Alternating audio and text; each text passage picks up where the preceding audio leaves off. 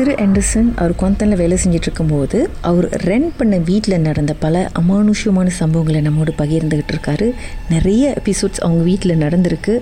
அவர் தூங்கிட்டு இருக்கும் பொழுது கதவெல்லாம் லாக் பண்ணிட்டு தான் தூங்கிட்டு இருந்திருக்காரு திடீர்னு யாரோ பயங்கரமாக சிரிக்கிற மாதிரி சத்தம் கேட்டிருக்கு இவர் எந்திரிச்சு பார்த்தா அவர் பூட்டியிருந்த கதவு திறந்துருந்துருக்கு. பயந்துட்டார் மனசை அதுக்கப்புறம் வேறு என்ன நடந்துச்சுன்னா வேறு ஒரு நாளில் அவரோட ஃப்ரெண்டு வேறு ஒரு ரூமில் தூங்கிட்டு இருக்கும் பொழுது அவர் படுத்திருக்கும் போது பக்கத்தில் உள்ள பெட்டை யாரோ தட்டி போட்ட மாதிரி கேட்டிருக்கு அவருக்கு ஃபீல் பண்ணியிருக்கு. ஆனால் அந்த ரூமில் அவரை தவிர்த்து அந்த ஃப்ரெண்டை தவிர்த்து வேறு யாரும் இல்லை. அப்புறம் இன்னொரு ஒரு நாள் எல்லாரும் நைட் ஷிஃப்ட்க்கு போயிட்டாங்க. யாரும் வீட்டில் இல்லாத நேரத்தில் இன்னொரு ஒரு ஃப்ரெண்டு முகமன் அப்படின்ற ஒருத்தர் வந்து அவரோட ரூமில் தூங்கிட்டு இருக்கும் பொழுது யாரோ?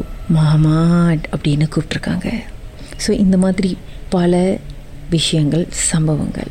ஸோ இன்னொரு ஒரு நாள் வந்து திரு ஆண்டர்சன் நியூஸ் பார்த்துக்கிட்டு இருந்திருக்கிறாரு. அதுக்கப்புறம் என்னாச்சு சார்? நியூஸ் பார்த்துருக்கேன் அப்போ வந்து என்னோட ரூம்ல வந்து ஜன்னல்ல இருந்து அந்த ஒரு கதவு இருக்கும் கீதா அப்ப அந்த கதவு வந்துட்டு அடைச்சு அடைச்சு திறந்துட்டு இருந்துச்சு. காற்று இல்லை அந்த டைம்ல நான் பார்த்து என்னடா கதவு அடைச்சு அடைச்சு திறக்குது? அந்த கதவு வந்து லாக் பண்ணிக்கிச்சுன்னா நம்ம ப்ரெஸ் பண்ணி திறந்தா தான் திறக்க முடியும். எனக்கு தெரியுது ஜன்னல்ல இருந்து அடைச்சு அடைச்சு திறக்குது அந்த கதவு. உடனே இது என்னமோ சம்திங் என்னமோ நம்மள இது பண்ணுதுன்னு சொல்லிட்டு நான் என்ன பண்ணேன் போய் பார்த்தேன். போய் பார்த்தோன்னே கதவு திறந்துருக்கு கீதா. திறந்து இருந்துச்சு கதவு. அந்த அப்புறம் அந்த நேரத்தில் நீங்கள் வந்து ரூமுக்கு வெளியே இருந்தீங்க அதான் நான் நான் வந்து அப்ப அந்த கதவு இது பண்ணும் போல நான் ரூம்ல இருந்து பாக்குறேன் தெரியுது. அந்த ஜன்னல் வழியா பாக்குறேன். Room- அந்த ஜன்னல் மூடி இருக்கு பாருங்க. ஆனா ஜன்னல் மூடி இருந்தாலும் தெரியும் தானே அந்த கதவு அரைச்சு அரைச்சு திறக்கு சத்தம் கேக்குது. ஏன்னா ரூம் பக்கத்துல தானே? அந்த கதவு இப்படி போனா அந்த கதவு வழியா போயிடலாம் அப்ப நான் பாக்குறேன் என்ன அரைச்சு அரைச்சு திறக்குது அப்படின்னு. அப்புறம் அப்படியே ஓடிட்டு இருந்துச்சு அப்ப கொஞ்ச நாள் கழிச்சு வந்து ஃப்ரெண்டோட மாதர் வந்தாங்க அந்த வீட்டுக்கு. அப்ப அவங்க மாதிரி வந்துட்டு சொன்னாங்க என்ன நைட் நடுராத்துல என்னமோ சத்தம்லாம் கேட்குது இந்த வீட்டுல? அப்படின்னு கேட்டாங்க. அப்பதான் நாங்க சொன்னோம். இந்த ஆன்டி இந்த பிரச்சனை எல்லாம் நடக்குது அப்படின்னு. அப்ப அவங்க ப்ரேயர்ஸ் பண்ணாங்க கீதா. ப்ரேயர்ஸ் பண்ணோன்னே அது எதுவும் சரிப்பட்டு வர மாதிரி தெரியல அப்ப. அப்போ கொஞ்ச நாள் போனுச்சு கீதா. அந்த வீட்ல இருந்து வீடு ஓனர் வந்து எங்களை வெளியே போக சொன்னாரு அந்த வீட்ல இருந்து நிமிஷம் பண்ண போறேன் அப்படின்னு சொல்லிட்டு எங்களை வெளியே போக சொன்னாரு அப்ப எனக்கு வந்துட்டு நான் அப்பதான் வந்து வேலை முடிச்சுட்டு வந்தேன். ஒரு நாலு மணி இருக்கும். வந்து படுத்தேன் கீதா. வந்து படுத்தேன் மணி ஒரு ஆறரை மணி இருக்கும் கீதா. என் என்னோட ஜன்னல்ல இருந்து கொஞ்சம் வெளிச்சம் தெரியும். படுத்திருக்கேன். என்னோட இடுப்பு சைட்ல வந்துட்டு என்னமோ சரியான கனம் கீதா. பார்த்து என்னடா இவ்வளவு கனமா இருக்கு? அப்படின்னு பார்த்தேன். என் அப்ப அப்படியே திரும்பி அப்படி பார்க்க முடிஞ்சுச்சு. அப்படி பார்த்தேன் ஒரு உருவம் கீதா ஒரு பெண் உருவம். மலாய்க்காரங்க போல. அவங்க இடுப்புல உட்காந்துருந்தாங்க கீதா.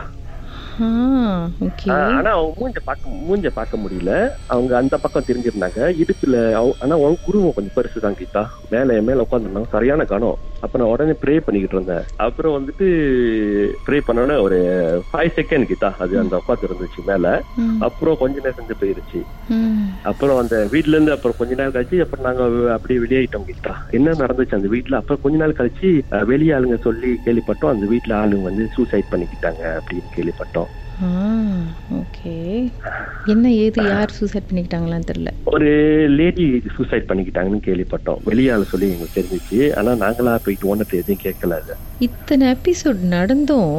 ஸ்டில் அந்த வீட்டில் பல மாசமா இருந்து பேர் போட்டு அந்த பேயை இடுப்புல சுமந்து மனசுல சுமந்து பா பெரிய ஆள் சார் நீங்க அந்த ஓனர்கிட்ட கடைசி வரைக்கும் ஒரு வார்த்தை கூட கேட்காம வெளியாயிருக்கீங்கன்னா என்ன சொல்றதுங்களே? ஆமா அப்படி வெளியாயிட்டோம் அப்படியே.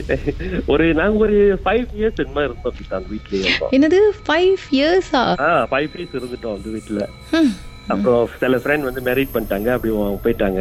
அப்புறம் நாங்களும் அப்படியே வெளியாயிட்டோம் அப்படியே வெளியாயிட்டோம் ஒன்றும் கேட்டுக்காம வெளியாயிட்டோம் ஆனா இப்ப நாங்க வெளியாயிட்டோம்னா அந்த வீட்ல வந்து கண்ணு தெரியாதவங்க அவங்க தான் கொஞ்சம் இரு நாள் இருந்தாங்கன்னு கேள்விப்பட்டோம்.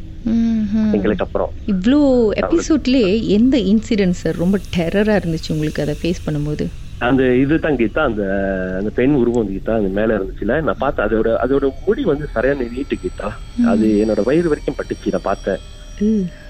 அந்த பக்கம் தெரிஞ்சிச்சு. இந்த வால் பக்கம் திரும்பிக்கிட்டு இருந்துச்சு. அவங்க ஃபேஸ் தெரிஞ்சிருக்காது உங்களுக்கு? இல்ல கீதா நான் பார்க்கல அது. அது மூஞ்சி பார்க்கல. ஆனா நான் அப்படியே முயற்சி பண்ணி பார்த்தேன். அது மேல உட்கார்ந்து இருந்துச்சு ஓகே மிஸ் பண்ணுறீங்களா அவங்கள? இல்ல கீதா. வேணாம் கீதா.